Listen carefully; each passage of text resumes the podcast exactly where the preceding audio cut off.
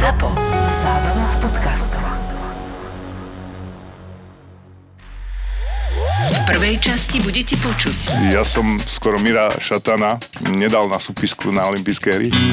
A tam už proste mu aj kecali do nejakých presiloviek, do nejakých medzi vecí. Ale to bol jeden rok medzi Vancouverom a tými domácimi majstrovstvami sveta. A mali ste tam rovnako hviezdne mená. Vedel som tam, že je nejaký grécky. Nevieš nič, ako nemáš šancu. Ako... Proti Petrovi, keď mal tú škaredú prilbu na hlave, tú high-tech prilbu, to vajíčko s tým plexisklom. Keď sa bojíš, čo som tam tedy, nie že bál, ale vieš, ako máš taký rešpekt, tak odšluješ rýchlejšie. Tak, keď sa... Jak ideš kradnúť na susedovi jablka, ako deti a on ťa naháňa. No, tak som sa učil rýchlo korčľanie. Práve ste si pustili Mariána Gáboríka a Borisa Valábika. No a veľmi nás teší, že môžeme oznámiť, že máme nového partnera pre náš podcast a obaja sme prekvapení z toho, že tento partner do toho s nami išiel, aj keď veľmi potešený. Prečo si prekvapený? Pretože je to tak seriózny partner, že som si nemyslel, že s nami dvoma sa bude chcieť spájať. Prečo? Však tak normálne ich týmto našim podcastom Boris a Brambor dáme ešte do väčších priestorov, viac ľudí áno, bude ich poznať a proste celý... na Slovensku my viac zväčšíme, hej? Áno, a celé Slovensko potom povede do Slovenskej sporiteľne. To je náš partner Slovenská sporiteľňa. Ďakujem veľmi pekne. Aj vďaka nim môžeme tento podcast naďalej prinášať. Takže presne veľmi tak. Pekne ďakujeme tomuto nášmu novému partnerovi. Počúvate podcast Boris a Brambor. Marián, veľmi vzácna epizóda pre nás, pretože máme človeka, ktorý nás spája, akokoľvek zvláštne to znie. A teba ako? No, lebo môj vzor to bol, keď som bol vyrastal. Tvoj vzor? Môj veľký vzor. Si obranca, úplne... inak stavaný ako Peter. Akože, ale rýchlo sme mali rovnakú poprvé. A ja ešte som bol mladý chlapec, mal som hokejové kartičky, ja si pamätám, sa vymieniali. A ja som mal minimálne 4 A4, čo boli tie, čo sa to zasúvalo do tých A4. A ja som mal 4 také najvzácne, všetky kartičky, ja som mohol greckého za Bondru vymeniť. A ukradli mi ich všetkých. Hej. Taký bol vzácny tento pán, že sa kradli jeho kartičky. Doteraz. Akože, ak máte moje kartičky, prosím vás, vráťte mi ich. Ja by som mu tak dal podpísať teraz momentálne. Počkaj, tvoje kartičky, ako ešte ukradli, alebo tvoje kartičky. Ja som mal, akože moje kartičky by asi nikto nekradol. No dobre, moje kartičky Petra Bondru. Ale každopádne, finalista Stanley Cup. Zlatý gólstrel na majstrovstvách sveta. Dvakrát najlepší strelec NHL. Áno, Rocket Richard Trophy, takisto jeden z dvoch Slovákov, ktorý dal 5 gólov v zápase, ten druhý je... Ja? Ja som to bol? Ja si to už nepamätám. Tieto, vieš, mňa tieto akože ja také... Ja si to veľmi dobre pamätám. 2007. 12. december. Takže Peter Bondra, vitaj. Ďakujem, chalani, teším ma, že som tu a že ste ma takto prijali a čo k tomu, ako, tak to je minulosť. Poďme sa baviť o budúcnosti. Ako. Ale musíme tú minulosť, pretože aj nás to zaujíma a určite aj poslucháčov strašne zaujíma. Lebo ty si, aspoň pre mňa, ty si taký pojem, to, čo znamenala tá úspešná éra, keď sa bavíme o tých úspešných hokejistoch. Peťo Bondra, Žigo Palfi a môžeme pokračovať, aby som nevyňachal niekoho, ale ty si jednoznačne bol tam, takže áno, treba sa vrátiť podľa mňa aj k tomu, ale hneď od začiatku, ty si rodák z Ukrajiny. Áno, som. Narodil som sa na Ukrajine, mal som 3 roky, keď sme sa vrátili späť na Slovensko. Ako môj otec sa narodil v Jakubani, to je okres Stará Ľubovňa, kde otec vyrastal na Slovensku a čo viem od starých rodičov, tak naša príhoda bola taká po druhej svetovej vojne. A tu sa sťahoval národ, tuto Ukrajina, Polsko a Slovensko, alebo Československo v tom čase. Tí ľudia sa nejako takto točili a moji starí rodičia išli za prácou na Ukrajinu. Niekto im slúbil niečo, ako aby tam mohli robiť. A môj otec, ako ešte prakticky ešte aj nebol skoro tínedžer, musel ísť s rodičmi ako v tom čase a napríklad jeho dve sestry už boli dospelé, tak ostali na v Československu v tom čase a vôbec nevycestovali. Otec a po určitom veku sa tam zoznámil s mamkou. A mamka je pôvodom Poľka. Tam sa zobrali, prišli deti, prvý boj, dvaja bratia, Juraj a Vlado. No a otec sa po nejakom čase rozhodol vrátiť späť do Popradu, kde som vyrastal a tam som prakticky začal aj svoju hokejovú kariéru. A kedy do toho života prišiel hokej, Peťo? Môj brat, ako Juraj, ako 16-ročný, začínal s hokejom. Dosť neskoro na jeho... 16-ročný? 16 rokov. Neskoro. Veľmi dobrý športovec, bol futbalista a niekto z hokeja si ho všimol, lebo hral dobre futbal, že prídi na hokejový tréning. Len tak z ničoho nič, bez toho, aby bol Korčulovať sa musel vedieť. Korčulovať vedel, ale nebol ako nejako do 16 rokov nejakým spôsobom vôbec sa nevenoval hokeju, iba futbalu. Celku dobrý športovec. Tak si ho zavolali na tréning a začal trénovať s mužstvom. Dali mu výstroj. Prvý rok iba trénoval. Po roku začal hrať a myslím, že od 3 roky, 4 roky už hral v Košici. No a ja som začínal popri ňom, on sa musel o mňa starať, musel ma zobrať zo škôlky, lebo rodičia pracovali, tak tí starí chlapci hrali medzi sebou na veľkom ľade, na rybníku zamiznutom alebo jazierku tam niekde pri Poprade, no a ja som tam korčuloval na strane a stále ma hnevalo, že ma nezobrali medzi sebou hrať. Vieš, aký som bol nahnevaný? A už som aj vedel korčulovať, a tam som sa takto učil korčulovať a takto som hokejom vyrastal. Koľko bolo medzi vami? 7-8 rokov. Tak môj brat asi 9 rokov, tam je rozdiel. A presne tiež, keď oni sa vlastne hrávali, ja som si musel to miesto nejakým spôsobom vydobiť, alebo museli ma jednoducho zobrať medzi seba a bol som najšťastnejší chalan. Ale teraz by ťa chceli si zobrať medzi seba, čo? Teraz už neviem. Teraz povieš, že asi nemôžem. Zrazu, ako v Poprade sa niekedy robil nábor hokejový, tak zobrali všetky, to boli 4. triedy z celého okresu a išli sme zakorčľovať na zimný štádium v rámci telesnej výchovy. A tam boli tréneri, s takým zápisníkom v ruke a s ceruzkou a ja som už vedel korčľovať, som tam urobil kruho, som sa otočil a kontaktovali mojich rodičov a vtedy ma vybrali do hokejovej školy, kde prakticky, viete, ten formát, čo bol, už je ešte stále zaužívaný na Slovensku, moji spoluhráči boli, so mnou chodili aj do triedy a takto sme spolu hokejovi rastali. Tomu som sa chcel vrátiť, že aké dôležité je, aby tie deti boli športovci. Viacej športov, ak robia, tak majú väčšiu šancu na to, aby úspeli v jednom z nich. Je to veľké pozitívum pre decko, aby vyrastalo, dajme tomu, v tímovom športe, lebo dostáva dobré návyky, ak má dobrého trénera, proste dostáva vážne dobré základy do života, kde prakticky ja môžem aj doteraz toho benefitujem, tá výchova, ktorou som prešiel, aj to moje správanie je adekvátne tomu, čo som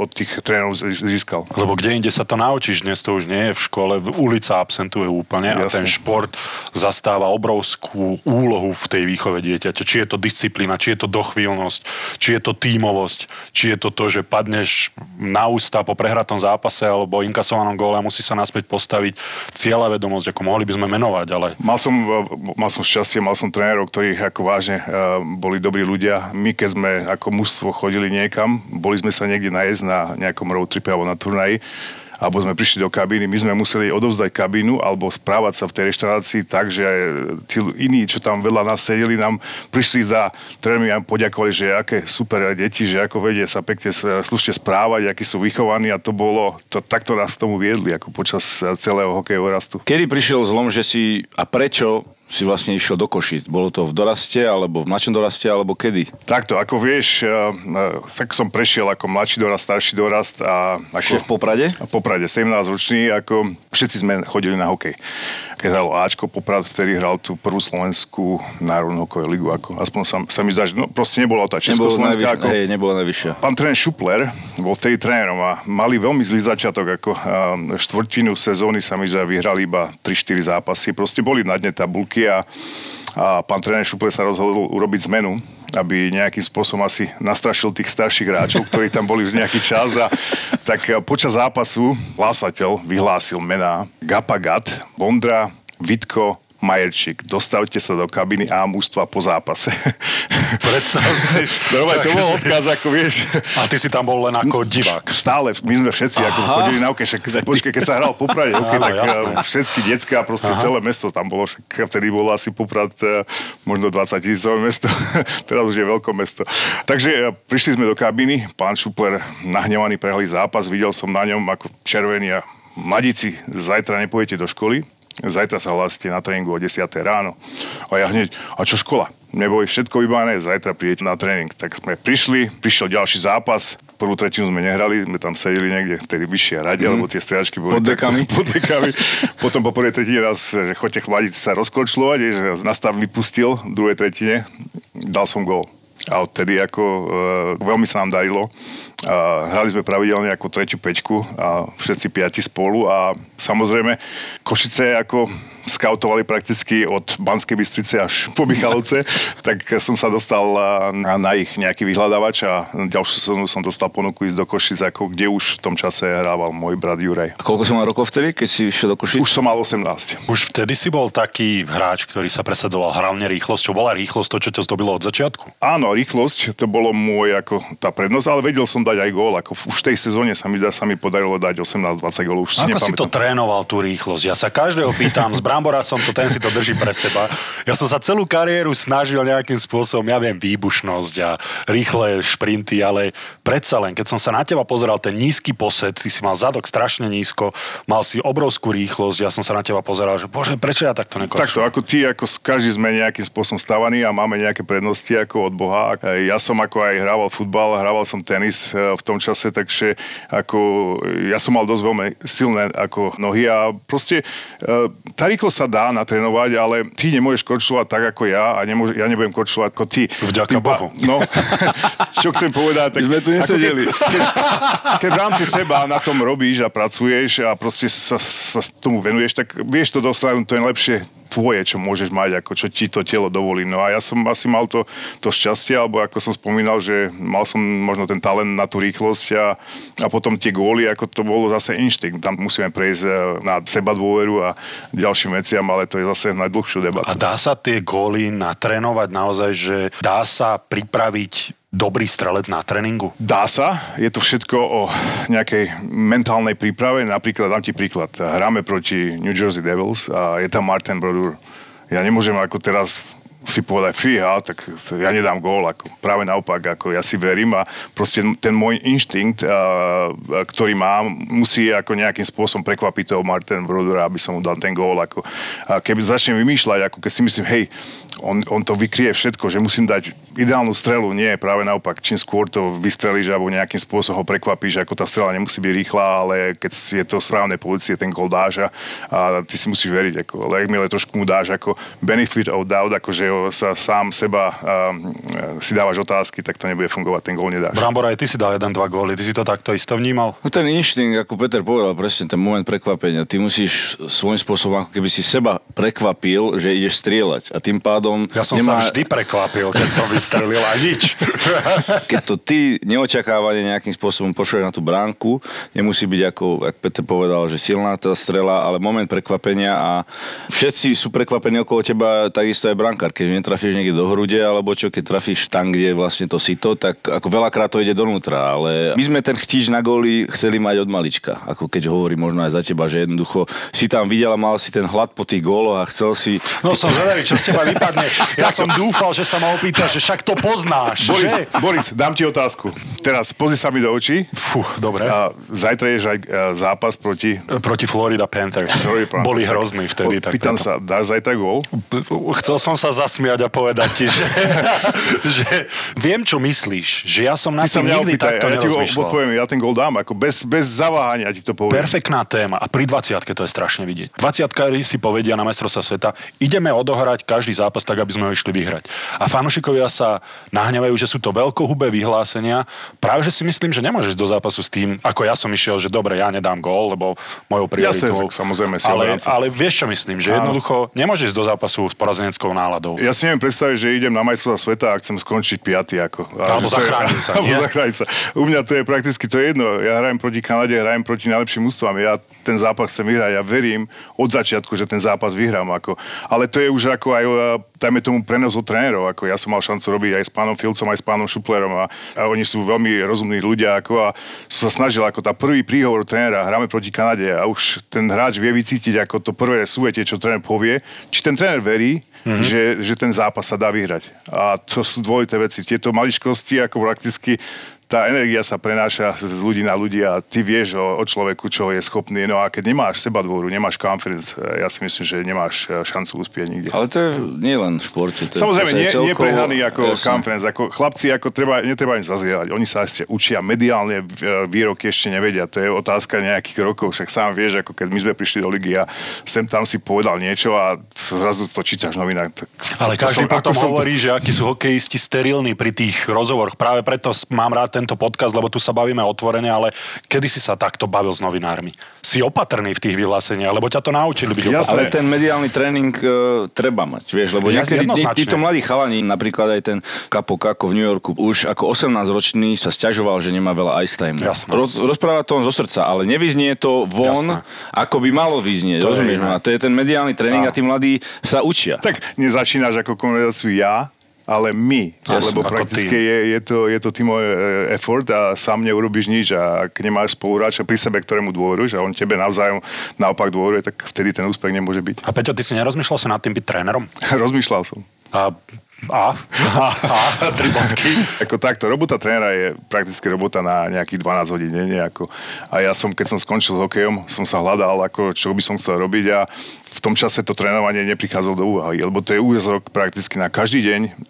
Ako vieš, asistentný tréner alebo hlavný tréner, on príde ráno o 8 alebo 6 do kancelárie a odíde po tréningu o 5 domov. A moja priorita v tom čase, keď som končil, boli moja rodina, aby som sa im mohol viacej venovať. Takže ak som to nezačal robiť, tak potom sa do toho nedá po nejakom čase vkročiť späť.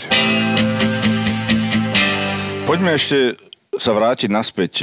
Ty si bol draftovaný v roku 1990, čo ja som mal 8 rokov. Borisko, ty si ťahal káčera ešte. Koľko si mal? 4? Alebo... Minus 4? 4 som mal. Ja som 8-6. No. Ja som mal 15-16 rokov a už som tu videl nejakých tých scoutov na tých zápasoch. Ako to bolo v podstate vtedy? Viem, že dostať sa odtiaľto z Európy niekde do zahraničia bolo veľmi zložité. A že či si vnímal tých scoutov, či chodili sa pozerať a ako si to vnímal? Predsa len príde scout z Ameriky a zväzovalo ti to ruky, keď si vedel, že je na tom zápase? Alebo si sa ešte vyburcoval k väčším výkonom? Že ako si to vnímal? Tak prvom ja ďakujem, že si mi pripomenul, že som starý, ale ja beriem to ako kompliment.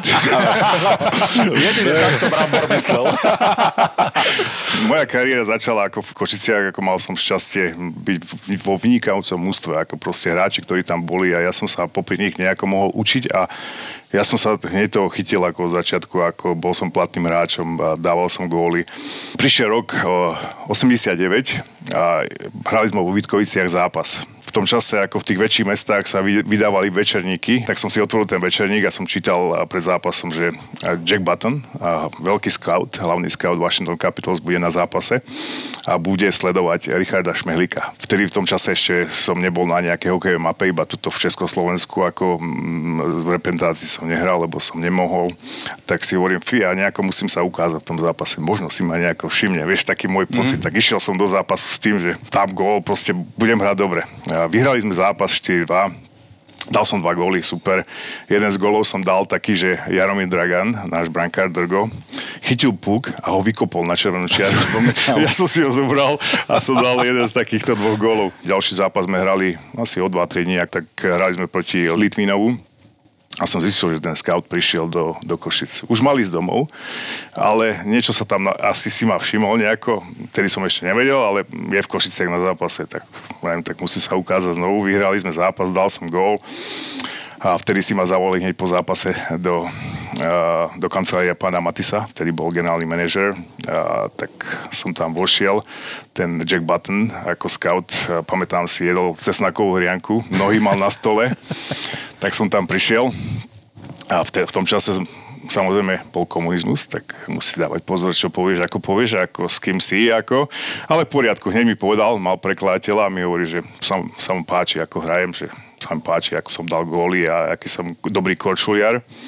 Že či som rozmýšľal niekedy o NHL.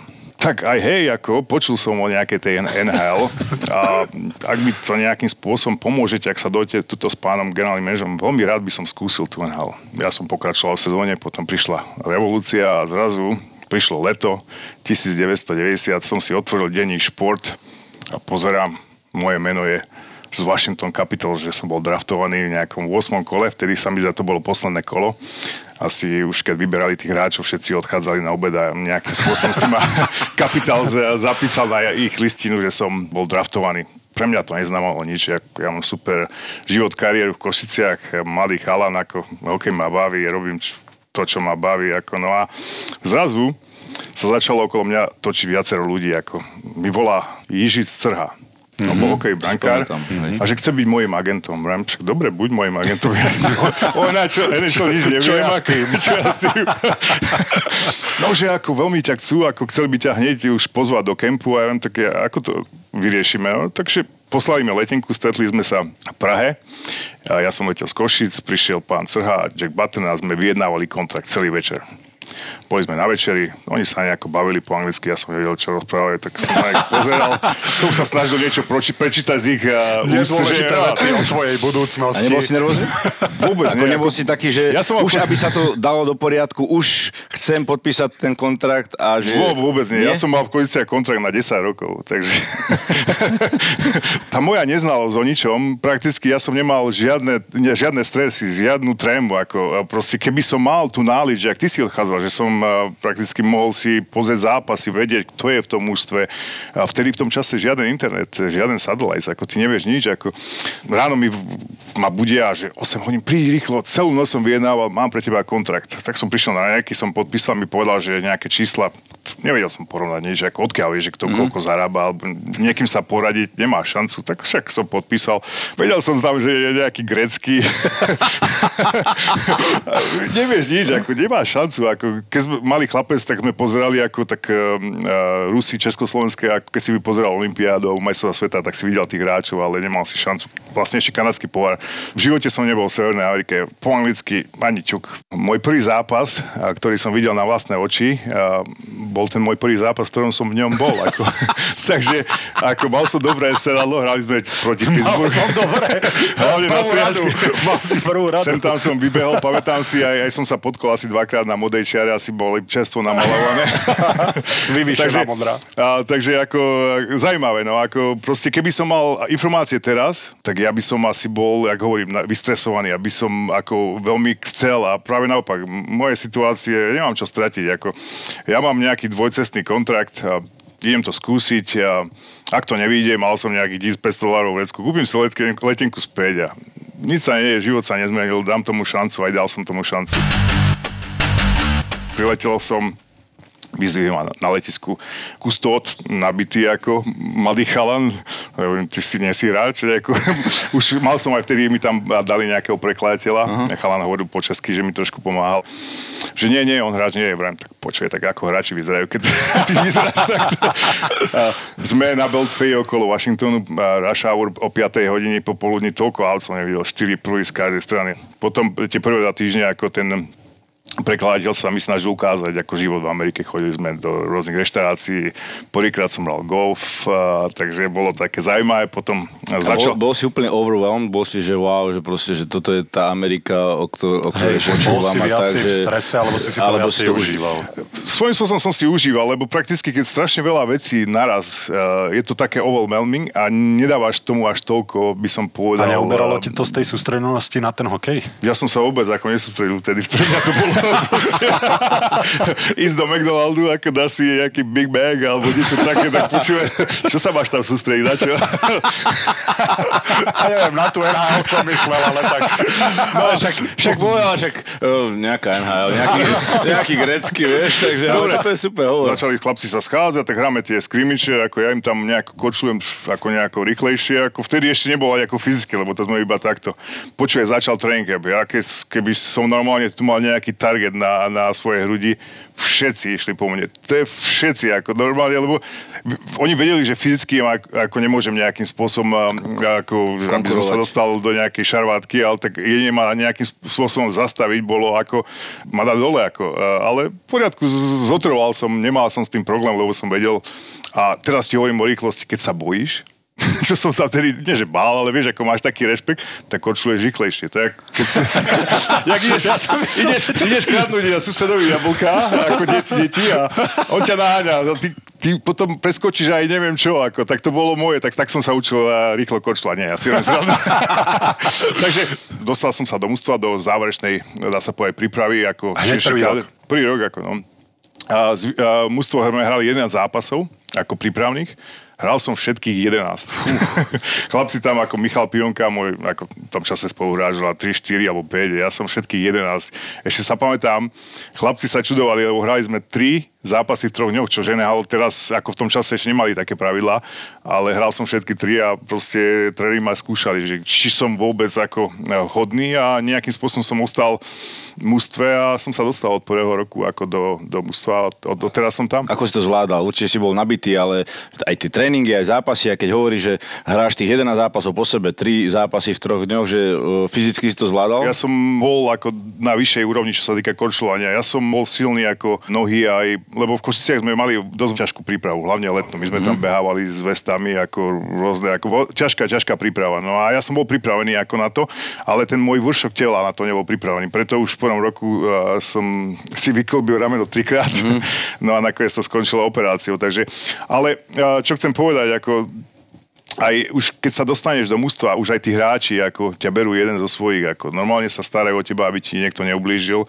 A poviem ti príhodu, Neil Sheehy, bitkár. A ja som ešte, ako som prišiel z Európy, tak som si dal tú takú jofu ako Timu Selány, lebo som mal v Košiciach takúto, tak som si dám si jofu a ešte tam mal takú jofu, tak som vyzeral ako kozmonaut. A potom už keď som sa dostal do mužstva, a Neil bol spoluhráč vo Washingtone. A mi hovorí, daj sem tú prvú, tu máš CCM-ku, mi dal.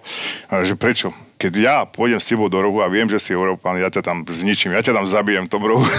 Takže ako to bol, ako sa snažil, ako ma nejakým spôsobom uchrániť, aby som sa nejako zablendoval medzi ostatných, aby som vyzeral ako ostatní, aj keď všetci vedeli, hráči vedia, že si Európan, ale prakticky to bola jeho starosť, aby sa mi niečo nestalo v zápase. A už som sa cítil vtedy, že som jeden z nich, akože proste chlapci pozerajú, aby či som v poriadku. Ale dôležité ukázať snahu, že sa snažíš aj rozprávať s nimi, aj komunikovať. Aj tie prvé týždne, aj keď som nevedel nič, aj keď som vedel jedno slovo, ale som sa snažil im na to slovo povedať, ako, aby videli, že sa snažím byť jeden z nich, ako to je veľmi dôležitá vec, keď prídeš do nového prostredia. A ja som cítil to, ako keď som prišiel do juniorky alebo do AHL-ky, aký, a to bolo o dosť neskôr, prepáč, opäť narážka na tvoj vek, aj keď si mladý, ale, ale som trošku mladší. A stále som cítil ten odstup, ktorý si držia od Európanov. A v tvojom prípade, keď ty si bol čerstvo po páde železnej opony. Aké to bolo, keď cítil si tu, možno ťa nazývali kámi. Mne to zo párkrát povedali ako komunista, ako nadávku. Akým spôsobom si toto ty ignoroval si to? Určite si toho musel mať veľa. V začiatku ako sa učíš, ako, lebo zrazu prekročuješ okolo druhej striedačky a tam všetci robia 20 a ja, ako ti nadávajú, čo tu robíš, utekaj, prečo odtiaľ to vieš, ako to je normálne, ako z začiatku ti to trošku hodí a potom už ako o pár mesiacov what you gonna do about it? New Sheehy is right in my corner. Dial number... Alebo Chris Simon, to bol chalak, ktorý sa o teba staral. Takže, ale funny story, ako o rok Neil Sheehy hral v Calgary a ja už som sa trošku aj po anglicky naučil, ako hovoriť a sme na rozcvičke a pozerám Neil Sheehy na druhej strane a on mal tu jofu.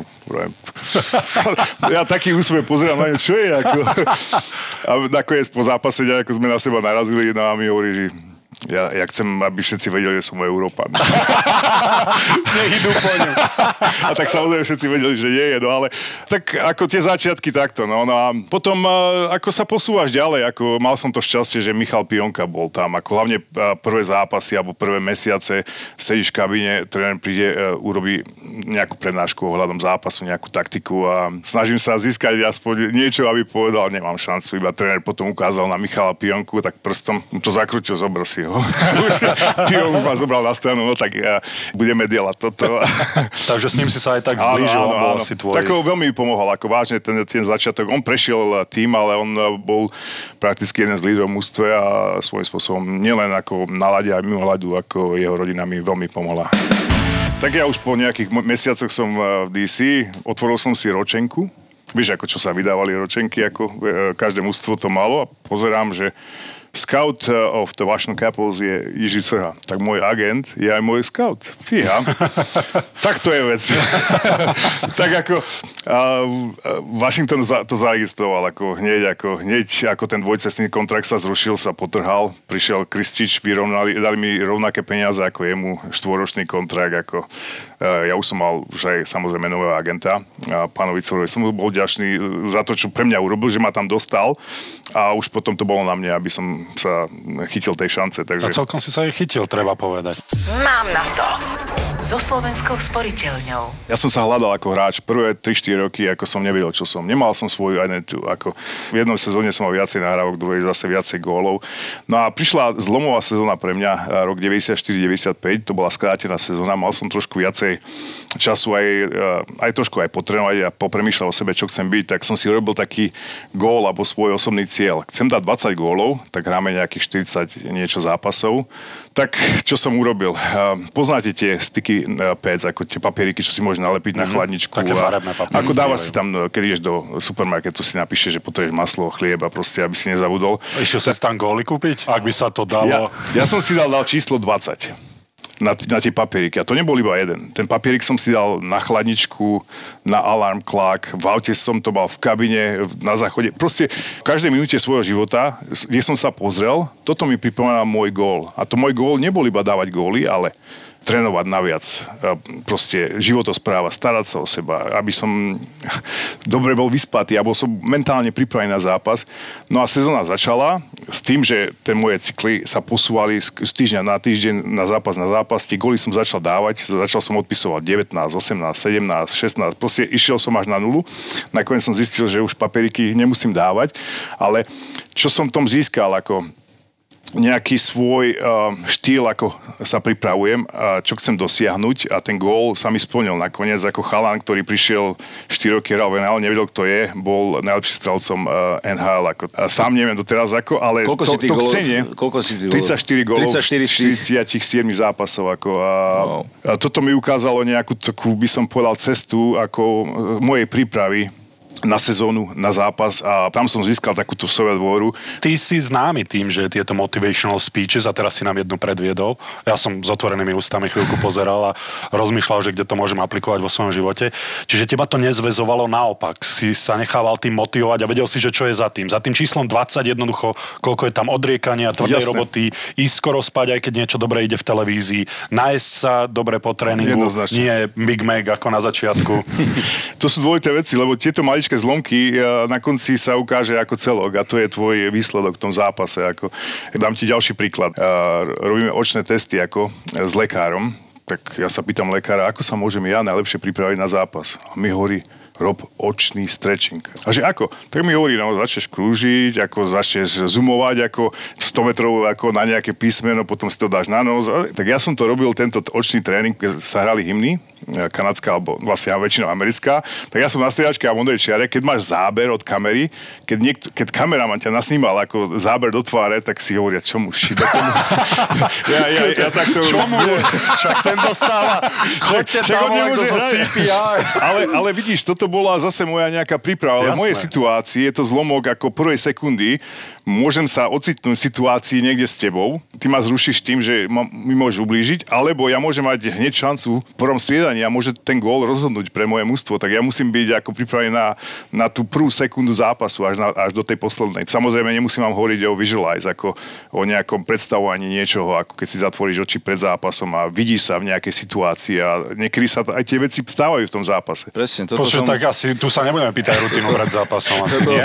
Ja mám obavu, že... pri takýchto... Toto bol aj vlastne súčasť mojej prípravy, jednoducho, že som si vizualizoval ten zápas a hlavne Jacques Lemaire povedal jednu vec, keď ma trénoval v Minnesote, že tým pozitívnym prístupom, keď si na tom ľade a keď ti nejakým spôsobom si chceš ten puk alebo tú situáciu pritiahnuť k sebe, tak ten puk tam k tebe príde. A veľmi mi to pomáhalo a to ti aj nejakým spôsobom dá sebavedomie, takže takto tá príprava jednoducho u nás, keď to tak môžem nazvať, alebo teda u mňa... Bramor, ten puk sa ti tam v prvom rade objavil kvôli 4 somárom, ako som ja, ktorí ho tam dopravili. Ale ja som aj chcel, že Valábik je na lade. A na konci majú 0-0. Načapuj mi to medzi kruhy. Poprosím ťa, hoď mi to tam. Ale teraz je tam Alex Ovečkin. Teba stále tam berú ako legendu, ako hviezdu Washingtonu. A čo tam v podstate ty robíš, ako vnímaš Alexa ako hráča? Tak začnem mojou funkciou, ako mám na starosti dve veci, ako, a to je business development a som director of Alumni Association. Business development, tak ako vieš, teraz sa učím hokej, v začiatku som sa učil z ľadu, bol som aj manažer reprezentácie a teraz sa učím hokej ako z biznisového pohľadu, ako prakticky my máme sponzorov, vlastne našich klientov a ja som nejaký ten článok, ktorý pomáha udržiavať si tie kontakty s tými našimi klientami, aby to nebola záležitosť jedného roka, ale aby s nami pokračovali v nejakej spolupráci viacej rokov. Takže rôzne stretávky počas zápasu, ako s klientami, proste Q&A, ak je tam nejaká skupina. Väčšinou sú to fanúšikovia, ktorí mňa sledovali počas mojej kariéry, tak sú veľmi radi, sa môžu so mnou stretnúť. A ja na druhej strane sa stretávam s ľuďmi, ktorí sú úspešní vo svojom biznise, lebo prakticky byť nejakým vlastníkom nejakého Skybox alebo proste byť sponzorom, sú to ľudia, ktorí rozvíjajú svoj biznis a ten biznis je úspešný. Takže mám to šťastie sa stretávať s veľmi zaujímavými ľuďmi a oni sa vypýtajú, ako som proste moja kariéra a proste ako vidím momentálny Capitals a ja na druhej strane vyzvedám, ako oni sa dostali do tejto situácii, ktorej sú. Takže je to taká zaujímavá úloha. Keď to zhrniem, tak je to nejaká úloha, robota ambasádora klubu, ako čož veľmi ma to naplňa. A už som tejto funkcii 3 roky a som si povedal, prečo som to nezačal robiť skôr, lebo tú ponuku už som mal dosť dlho na stole, len som stále váhal, stále som sa nejako hľadal a čo sa týka Alumni Association, tak starí páni, ako ich nazvem po slovensky, tak snažíme sa byť aktívni. Robíme 3-4 akcie počas sezóny a väčšinou sú to akcie charitatívneho účelu, kde pomáhame community, kde prakticky okolo Washingtonu, aby sme nejakým spôsobom mohli pomôcť niekomu a hlavne tým, čo to potrebujú. No a sa snažím doniesť čo najviac chalanov z rôzneho obdobia washingtonskej histórie, nejakých 45 rokov, aby prišli na zápas, aby sme ich nejakým spôsobom boli videní na obrazovke, aby proste tí diváci, ktorých už máme nejaké 3 pokolenia, aby mali šancu možno si aj trošku zaspomínať. Ale v tomto je NHL veľmi silná a veľmi sympatické je to, že oni nezabudnú na hráča, ktorý si dal dole dres a odišiel od hokeja alebo bol vymenený, ale stále ich vracajú na ten aby tí diváci, ktorých sledovali dlhé roky, si zaspomínali, aby to bola nejaká vďaka pre tých hráčov. V tomto je to fantastické. No a ja mám šancu stretávať aj s ľuďmi, ako fanúšikmi, ako Washingtonu a sa stretávam s 3 generáciami. Ako, napríklad starý otec je na zápase, tak jeho generácia Rod Langway a ešte pred ním. A potom je jeho otec, čo som ja jeho generácia a teraz je syn a to je Ovečkinová generácia. Mm-hmm. Takže je to také zaujímavé. Tie pernamentky alebo tie lístky sa prenášajú z prakticky z pokolenia na pokolenia takto spolu chodia na hokej a vedia všetci takto zaspomínať. Je to také príjemné, keď sa stretnete s ľuďmi. No a samozrejme aj Washington, ako naša robota je, ako sa vychovácia divákov. Ty už si získavaš toho diváka už v tom skorom veku, aby proste, keď príde Washington Capitals do školy a rozdajú to pár hokejok a dajú zo pár lístkov, tak keď dostaneš toho chalana raz na hokej, jeho rodiča takisto, tak možno sa im to zapáči, lebo vážne hokej, keď si v hale, je trošku iný, ako keď ho pozeráš v televízii, tak zrazu zistíš, že tí ľudia vyhľadávajú Washington Capitals, aby chodili na zápas a ich to tak chtí, že máš ďalšieho, dajme tomu, diváka, ktorý sa upísal mužstvu na celú sezónu. Perfektne zmáknutý marketing. Jednoznačne. No vráťme sa k tomu Ovimu. V podstate on prekonal svoj rekord v počte nastrieľaných gólov. Ako moc si bol nasratý vtedy. To bol jak Blaka. Pamätám si to. Prefičal. Prebehol okolo teba ako zamrznutú rieku. Ale vy ste vlastne také dve ikony toho Washingtonu. Fakt, lebo spomínaš si na iné meno, ktoré by tam tak vyčnevalo. Bondra, Ovečkin. Tak ešte Langway, Dale Hunter. Mali sme ako v našej histórii dosť veľa kvalitných hráčov. Tak Ovi ako generačný hokejista proste za histórii 100 rokov ja si nemyslím, že aspoň v mojich očiach nevidel som nikoho lepšie ako klasického strelca ako je Ovi. Čiže si fanúšikom v tom boji Crosby versus Ovečkin, si fanúšikom Ovečkina. Hej? Tam už ten Crosby ako nie, ako teraz pozerám Ovečkin grécky. Ja dúfam, že sa mu podarí priblížiť a že zdravie mu vydrží a už to, že si ma porovnal ako s ním, ako ďakujem, to je pre mňa veľký kompliment, ako to sa narodil hráč, ktorý je proste, treba ho vidieť, ako hraje, ako tie góly dáva. To, čo on disponuje a akým štýlom hraje, on tu môže hrať ďalších 5-7 rokov a bez problémov. Ako, no ale môžem povedať, ako nie je to samozrejme iba Ovečkin, ale to mužstvo ako Capitals má za posledných 10 rokov, teraz dám Nick Backstrom, alebo Kuznecov, Jacob Vrana, proste Carson, ako som veľkým fanúšikom mužstva a sa mi páči, ako hrajú. No a v podstate sa im podarilo po dlhých rokoch, predsa mali, ako si povedal, 10 rokov kvalitný tím a väčšinou to skončilo v tom prvom, druhom kole a teraz sa im vlastne podarilo získať 2 roky dozadu Stanley Cup. Ako si to ty vnímal a takisto aj komunita celá Washington, hlavné mesto Spojených štátov, ako to tam prebiehalo? Môžem povedať, že bolo to pre mňa trošku také emotívne, lebo ako 45 rokov alebo 44 rokov histórie Capitals, ja som bol tam súčasťou nejakých 14 rokov a konečne sa nám podarilo, tak to je, keď ti odpadne nejaký kameň zo srdca, ako v slovenskom prísloví, ako vážne bol to taký dobrý pocit, ako šťastia s tým, že proste konečne nám nikto tu nebude hovoriť, že sme nevyhrali Stanleyho pohár. Som bol veľmi, veľmi rád a proste tie oslavy, ktoré prebiehali, ako chalani to oslavovali, bolo to niečo jedinečné. Aj ty si oslavoval. Bol som súčasťou parade a ďalších vecí, rôznych oslav, proste krásny pocit a tak sa mi uľavilo, ako a teraz môžem spokojne povedať, hej, nie sme tí, čo sme nevyhrali, ale ja som, ako aj my, ako Washington Capitals alumni, sme súčasťou toho, aj keď nie sme ako momentálne mladí, ale som sa cítil ako jeden z nich. Koľko si bol nezvestný? O, tak to nie. To už počul, to už je iná generácia. Už alumni, už to tak neprežívajú ako naša generácia. Nie, ako tak mali sme šancu oslavovať, tak ja zase musím v rámci svojich ako možností, každý sa poznáme a vieme, čo sme schopní. A čo je v rámci tvojich možností? V poriadku, treba si to užiť, vychutnať, ako osláviť to, ale tak aby som nejakým spôsobom na druhý deň nejaký zle sa cítil, to nie je dôvod, ako treba prestať v tom najlepšom, dá sa povedať, ale myslím, ale mať fun.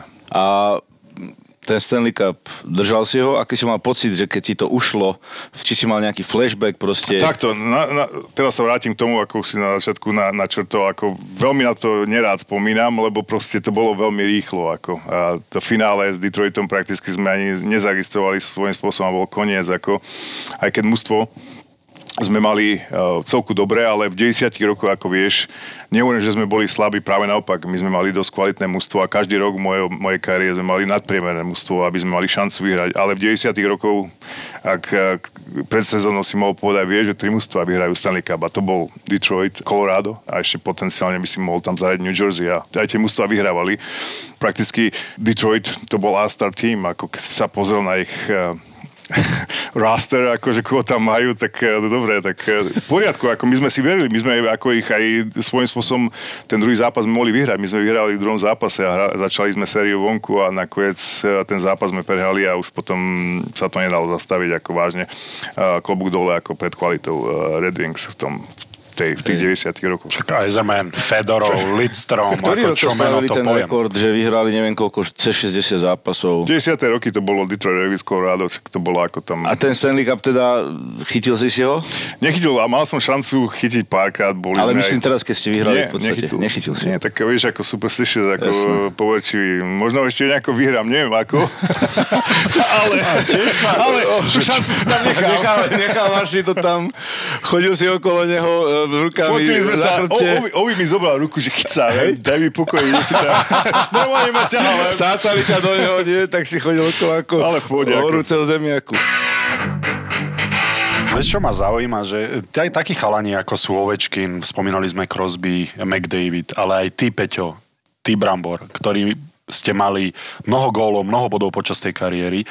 Aké extrémne náročné to je proti najlepším hráčom súpera. To nie je, že vy tam idete a ten druhý tým nevie, čo od vás očakávať, ale vy sa opakovane musíte presadzovať proti najlepším defenzívnym hráčom súpera. Kto bol pre teba taký najhorší, najťažšie sa proti nemu presadzovalo? Taký najťažší súper bol Boston Bruins a Ray Borg. Ako. Jakmile ja som vyšiel na ľad, Ray Borg bol na ľade. A jeho obkorčľovať, on nehral nejako fyzicky, ale jeho obkorčľovať je silný, ako nemá šancu. Ako on bol na leveli, proste korčľovasko možno tam, kde ja, tam on veľmi chyby nerobil a ty ako hráč sa očakáva mužstvo, že sa presadíš a pomôžeš mužstvu vyhrať zápas, no, alebo hraješ proti New Jersey Devils, Scott Stevens.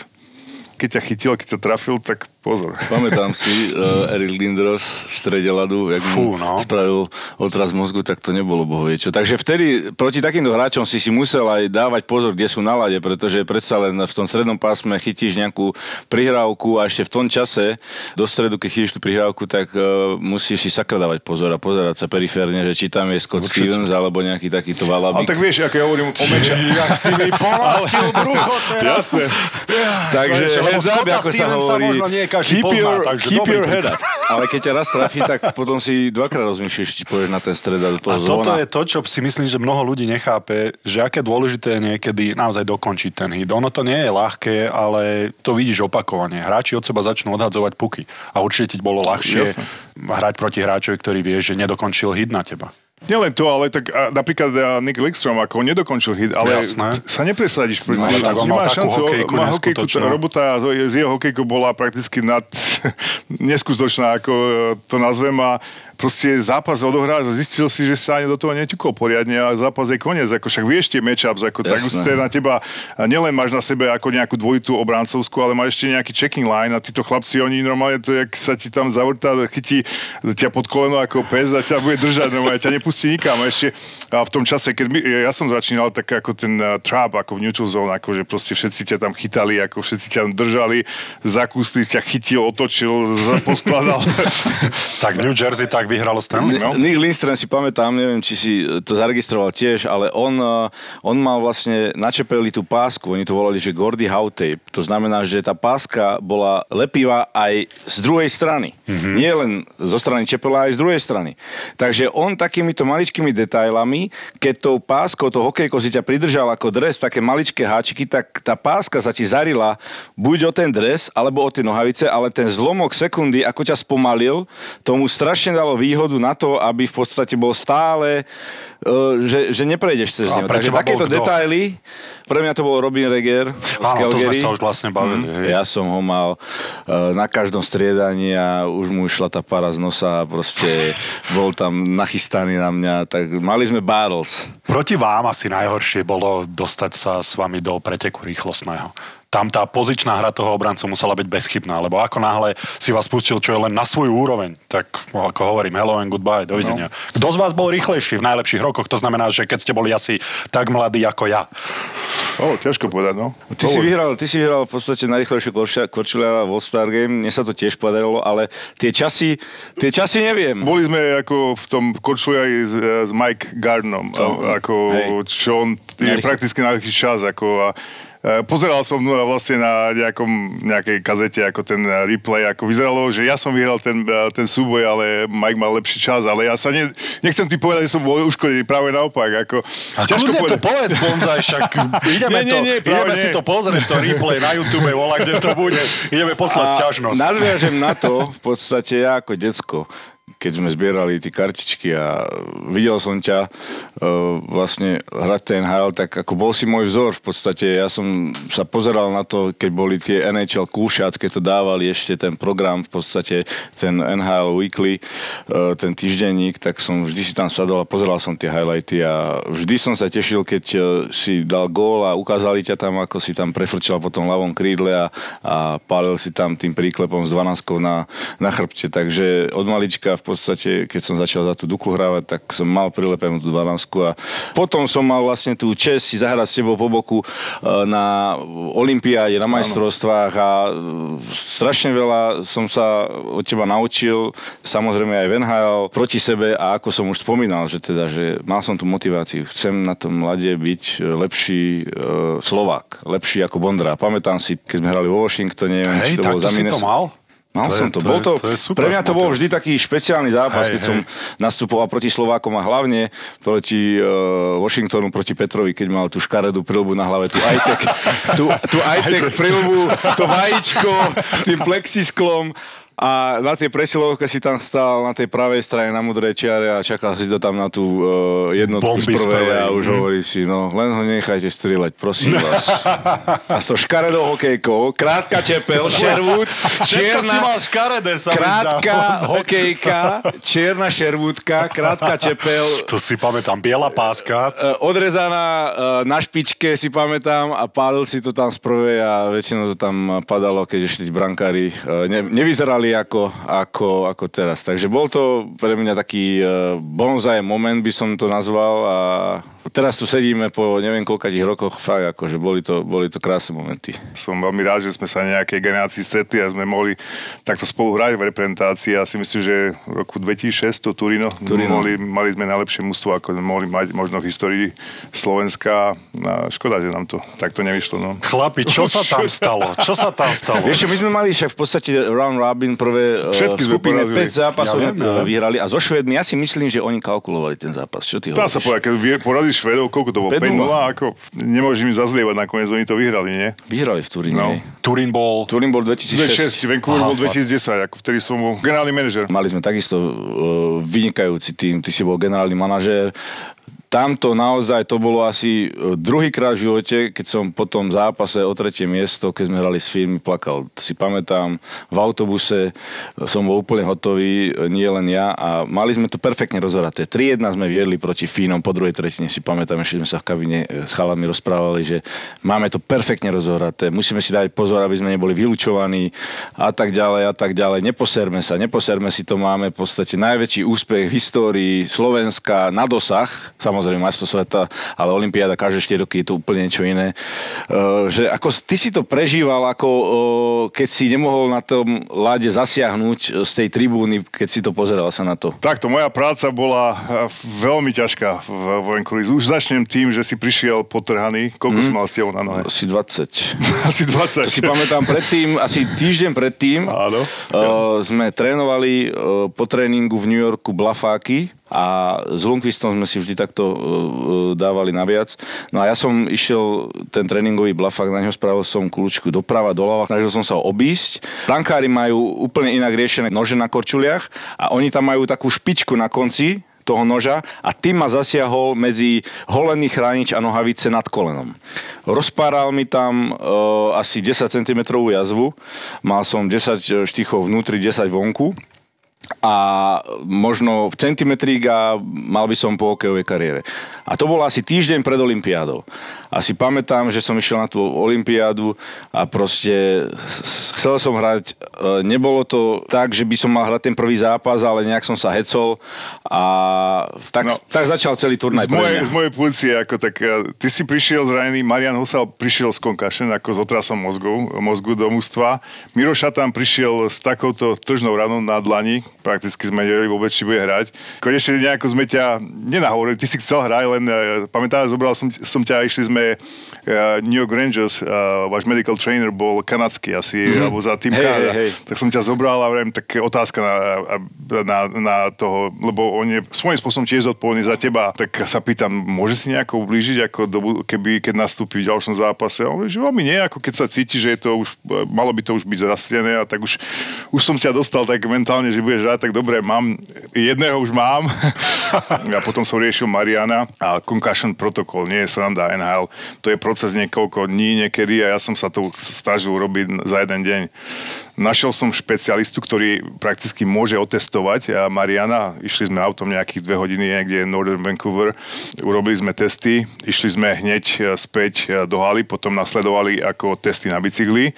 Mal som na jednom telefóne Mike Gapsky, ako to je trainer medical zo Chicaga, na druhom telefóne to je Stav Bowman, takže proste my tu riešime veľmi ako závažnú vec. Marián Hossa tiež nemôže, ako nechcem ho dať do situácie pod nejaký tlak, že povie, idem skôr hrať a naozaj si ublíži si poškodí celú svoju kariéru, ale nejako sme to zvládli, že ten protokol dali sme prakticky skoro za 24 hodín. Marian bol tiež ako pripravený hrať a počúvaj, ja ešte doteraz Mirovi som sa tak zveril, že ja som skoro Mira Šatana nedal na súpisku na olympijské hry, lebo tá jeho tržná rana na dlani, on keď chytí hokejku a hlavne pri strieľaní, hlavne to bola tá vrchná časť jeho ruky na hokejke, keď vystrelí, ono sa mu to otvorí znovu a nemá šancu sa zahojiť. Tak sme dlho váhali, už som mal aj na linke Mareka Svatoša, nebohého, akože bol niekde v Las Vegas, že aby sa dal dokopy, že je šanca, že ho zavoláme, lebo tam bolo veľmi riziko pre nás, ale nakoniec Miro nastúpil, nie od začiatku, ale sa mi zdá, že v nejakom druhom, treťom zápase ako a mu to vydržalo, chvála Bohu. No a ešte sme tam riešili antidoping ako Višňa, tak tam som išiel na skôdku z čo to je vada ako antidopingová. Ešte dobre, som zobral dvoch právnikov z NHLPA, boli tam len chlapci, poďte so mnou, keby náhodou, ja si myslím, že to je otázka 10 minút, lebo prakticky Višňa neurobil nič zlé, ako tento substance, ktorý zobral, bol prakticky v kabíne NHL, ale on to zobral ešte predtým, ale mu to nejakým spôsobom namerali, ako my to v kabíne nedržíme, no ale nechcem niečo povedať, aby som ublížil vlastne našej federácii ako hokejovej, alebo naopak Višňovi, alebo mužstvu NHL, tak nakoniec sme to sedeli tam 4 hodiny, ako o ničom, ale proste sme to riešili.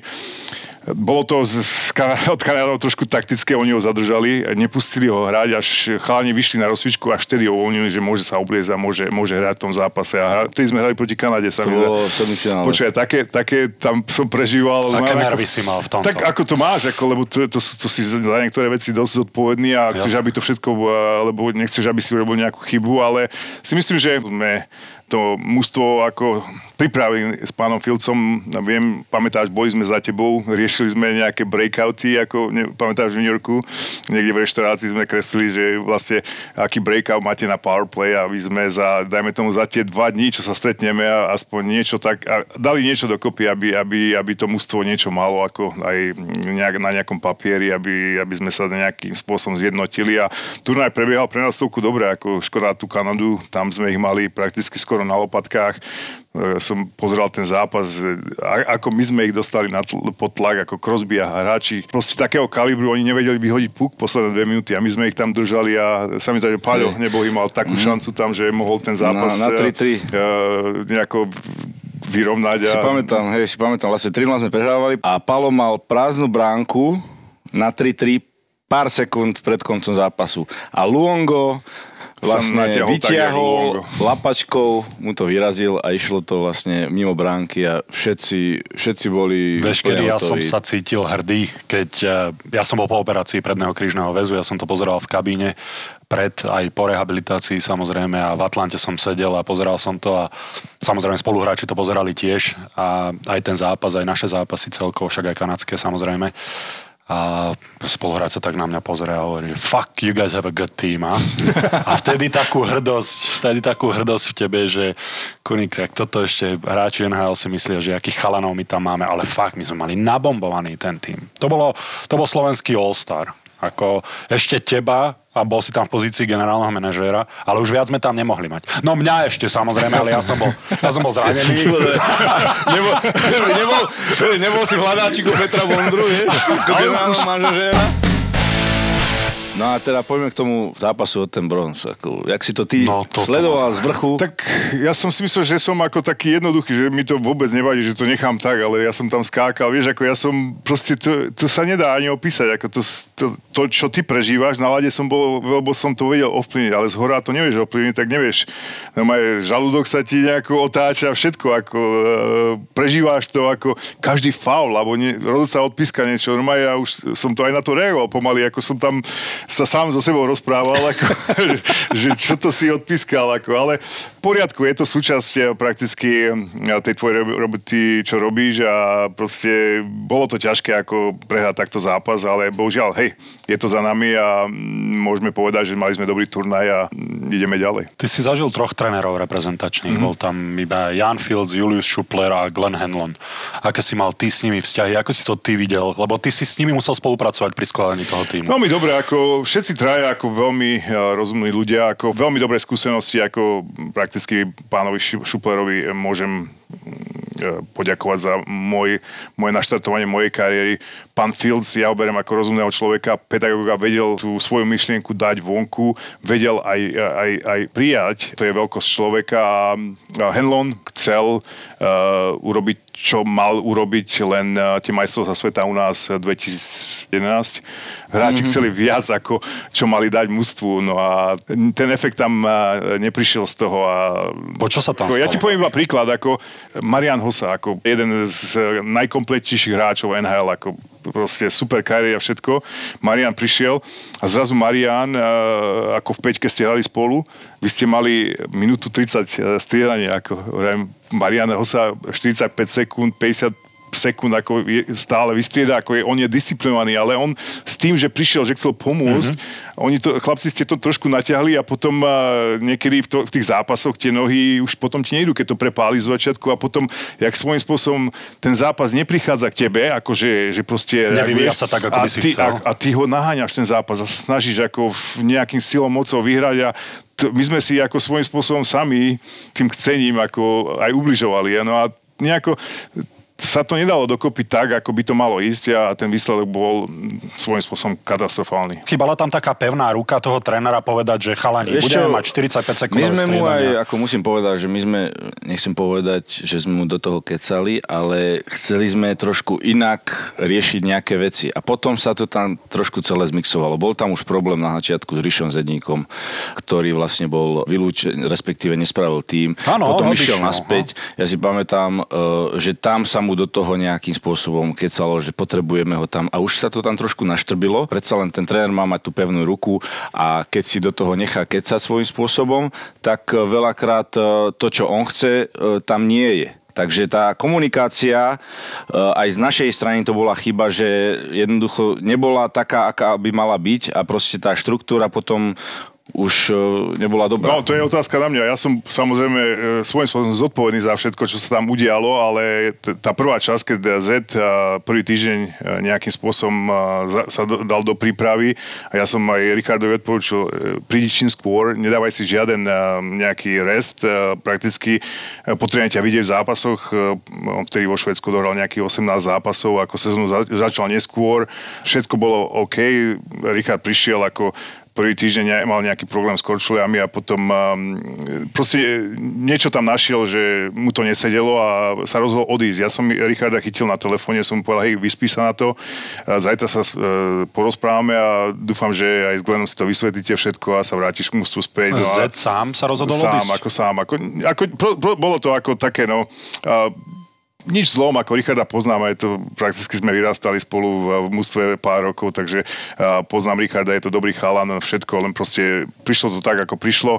A myslím si, aj sám povedal, že urobil chybu a potom sme ho nejakým spôsobom chceli zobrať späť a nechcem sa nejako z toho vytiahnuť, ako ja som Zedovi povedal, ako už ten návrat už tam nebude potom po tých 24 hodinách, ako už sa nebude dať späť ho zobrať. No a nakoniec sme to nejako urobili tak, že sme ho zobrali a ja si myslím, že už ten, jak si hovoril, ten narušili niečo, čož tam malo fungovať trošku ináč. A potom sa to trošku začalo viacej ako hromadiť a keď už za začiatku neurobí svoju robotu, ako si myslíš, že si urobil chybu a potom už máš trošku taký, proste cítiš, že nie je to, čo si chcel a už to potom už sa to... Nie je to jednoduché, vieš, že máš takú firepower, máš proste star players, ktorí prídu na ten turnaj a hlavne máš to prvýkrát v živote na Slovensku.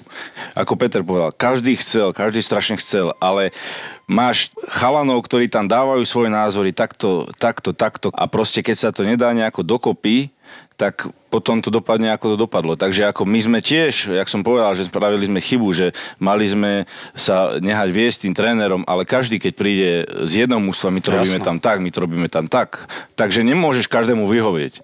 A tam už proste sme mu aj kecali do nejakých presiloviek, do nejakých iných vecí. Ale to bol jeden rok medzi Vancouverom a tými domácimi majstrovstvami sveta. A mali ste tam rovnako hviezdne mená. Áno. Tá olympiáda, že prídeš... Rovno tam nemáš nejakú prípravu, proste ideš, ako keby si pokračoval tú svoju NHL sezónu a za 3-4 dní máš olympiádu. Na tie majstrovstvá sa pripravuješ trošku a tým, že my sme strašný tlak cítili, že sa to hrá na Slovensku a každý sme chceli do toho, očakávania boli enormné. My sme si to uvedomovali a chceli sme každý proste tam dať všetko, ale je to tímová hra a keď sa to nedá celé dokopy, keď sa to nesklbí, tak môžeme mať aj individuality grecký, proste nevieš čo. Ako New York Rangers tým, keď bol, mali 100 miliónový péro, mali na všetky hviezdy a nedomohli to dať dokopy. A tak sme aj dopadli. Takto, aby som zakončil asi túto tému, ako tých majstrovstiev. Richard nebol naša príčina, prečo sme... Jasné, to tak absolútne nie. Práve naopak, ja som s Richardom sme sa bavili, on sa vrátil k mužstvu. Veľkosť, ako dostal druhú šancu, ako od nás, nie je problém. Zed sa ospravnil, ako to je veľkosť toho chlapa, proste ukázal, ako, že proste áno, urobil som chybu, ako my sme ho zobrali, ako keby sa nič nestalo a proste sme fungovali a vôbec sme sa k tomu vôbec nikdy nevrátili. Takže tomu iba toľko. Poďme na príjemnejšiu tému, ale zostaneme pri reprezentácii a už sám dobre vieš, že čo sa ťa idem pýtať, pretože reprezentácia Peter Bondra majstrovstva sveta to môže vyústiť len v jedno a to je zlatý gól proti Rusom. To škaredou okejkou. Ale počkaj, ja som to pozeral, to boli také emócie, to boli také nervy a zrazu tam prišla tá 12-tečka a bolo to od tyčky? Sa mi dali od tyčky, od tyčky do druhej tyčky a nejako pod vyrážačku. Ale neviem, že či to bolo od tyčky, alebo to išlo priamo dnu. Opíš nám celú tú situáciu. No počkaj, začneme príhodou. Ako... V druhej časti budete počuť. A ona, že môžeš mi to vyspelovať? Ja viem, Šatán. A ona, Satan! Ja chcem vidieť Šatana. No on je tam urobila rozruch. Tak leteli sme spolu, super, ako... Tak Laco nádne, tak Maďar, počuje, daj mi hokejku. Tak dal mi jednu hokejku. No aj som musel tak vypýtať, jak malý chlapec. Ako... Nechcel som povedať, že si berem hokejku. Lebo Laci bol mladší. Viem predstaviť. Ten gól, ako proste prišiel pravý čas, ako pamätám si ešte z videa, pozerám, že Citrón chcel mi dať high five, ja som ho odstrčil. Citrón ešte doteraz mi hovorí, čo si mal, čo si sa so mnou tam, nie, toto. Tak Citrón, tak vieš, ako tak... Sponzorom typovačky Borisa Brambora je stavková kancelária Fortuna. Tipujte zápasový špeciál na jej facebookovom profile Fortuna. Stavte sa. No, Borisko, ideme tipovať. Máme tu Fortuna tipovačku. Minulé si vyberal ty, mne 3 zápasy, teraz ja tebe idem vyberať 3 zápasy, takže... Podľa mňa. Neviem, či chcem ísť rovno do teba, ale... Dobre. No, poďme na zápas Detva Nitra. Detva hra doma. No, to prečo mi dávaš takýto zápas? Však to je jednoznačné, hádam, no nie? Čo? Pomeni trička? Nitrička? Dávaš dvojku? Dobre, ja dávam jednotku na Detvu. To nemyslíš vážne? Dávam jednotku na Detvu. Ale toto je len čistá provokácia. No poď skús. Čo ti mám na to povedať? Že provokuješ. Dávam ti ďalší zápas NHL. Ďalší, akože aj Nitra Detva bol zápas NHL. Akože Nitra by tam mohla hrať, to sa zhodneme, nie? To je Národná hokejová liga. Ale potom v zátvorke Slovenska. Lupnem ti tu... A vieš, dám ti znova také diviziálne derby. Pittsburgh Penguins hra doma s Philou. No, tak jednotka. Dávaš na Pittsburgh. Uh-huh. A aby sme neboli narovnako, tak dávam dvojku na Filadelfiu. Uh-huh. Pozri, ja už nechcem prehrať, takže daj tam niečo také, aby som... Ešte dám ti Edmonton Oilers hra doma proti St. Louis Blues. To je zaujímavé. Draj sa je to McDavid doma... Jednotka. Ja dávam dvojku na St. Louis, na hajcov Stanley Cupu, takže ideš ty. Tak ja prvý zápas som si vyhľadal, že kde hrá Trenčín, ale hrá doma s Liptovským Mikulášom, takže nepôjdem sám proti sebe. Prečo? No lebo si nemyslím, že Liptovský Mikuláš v Trenčine má až také šance na výhru. Skúsim, ale zápasom Poprad DVTK z našej hokejovej extraligy. Vieš čo, mali sme tu hostia z Popradu Petra Bondru, tak dávam jednotku na Poprad. Aj ja. Takže moc som ťa nenachytal. Ale keďže sme tu mali hostia z Washingtonu a ja som prekvapený, že toto ťa nenapadlo a dokonca hral aj za Ottawu, za ktorú si hral aj ty. A ty si tam mal ako číslo za Ottawu, prosím ťa? 12, predstav si. Ja myslím, že Peter B. tam mal aké číslo za Ottawu? 12, tuším. Predstav si, no tak opäť niečo, čo máte spoločné. Ottawa, Washington. No...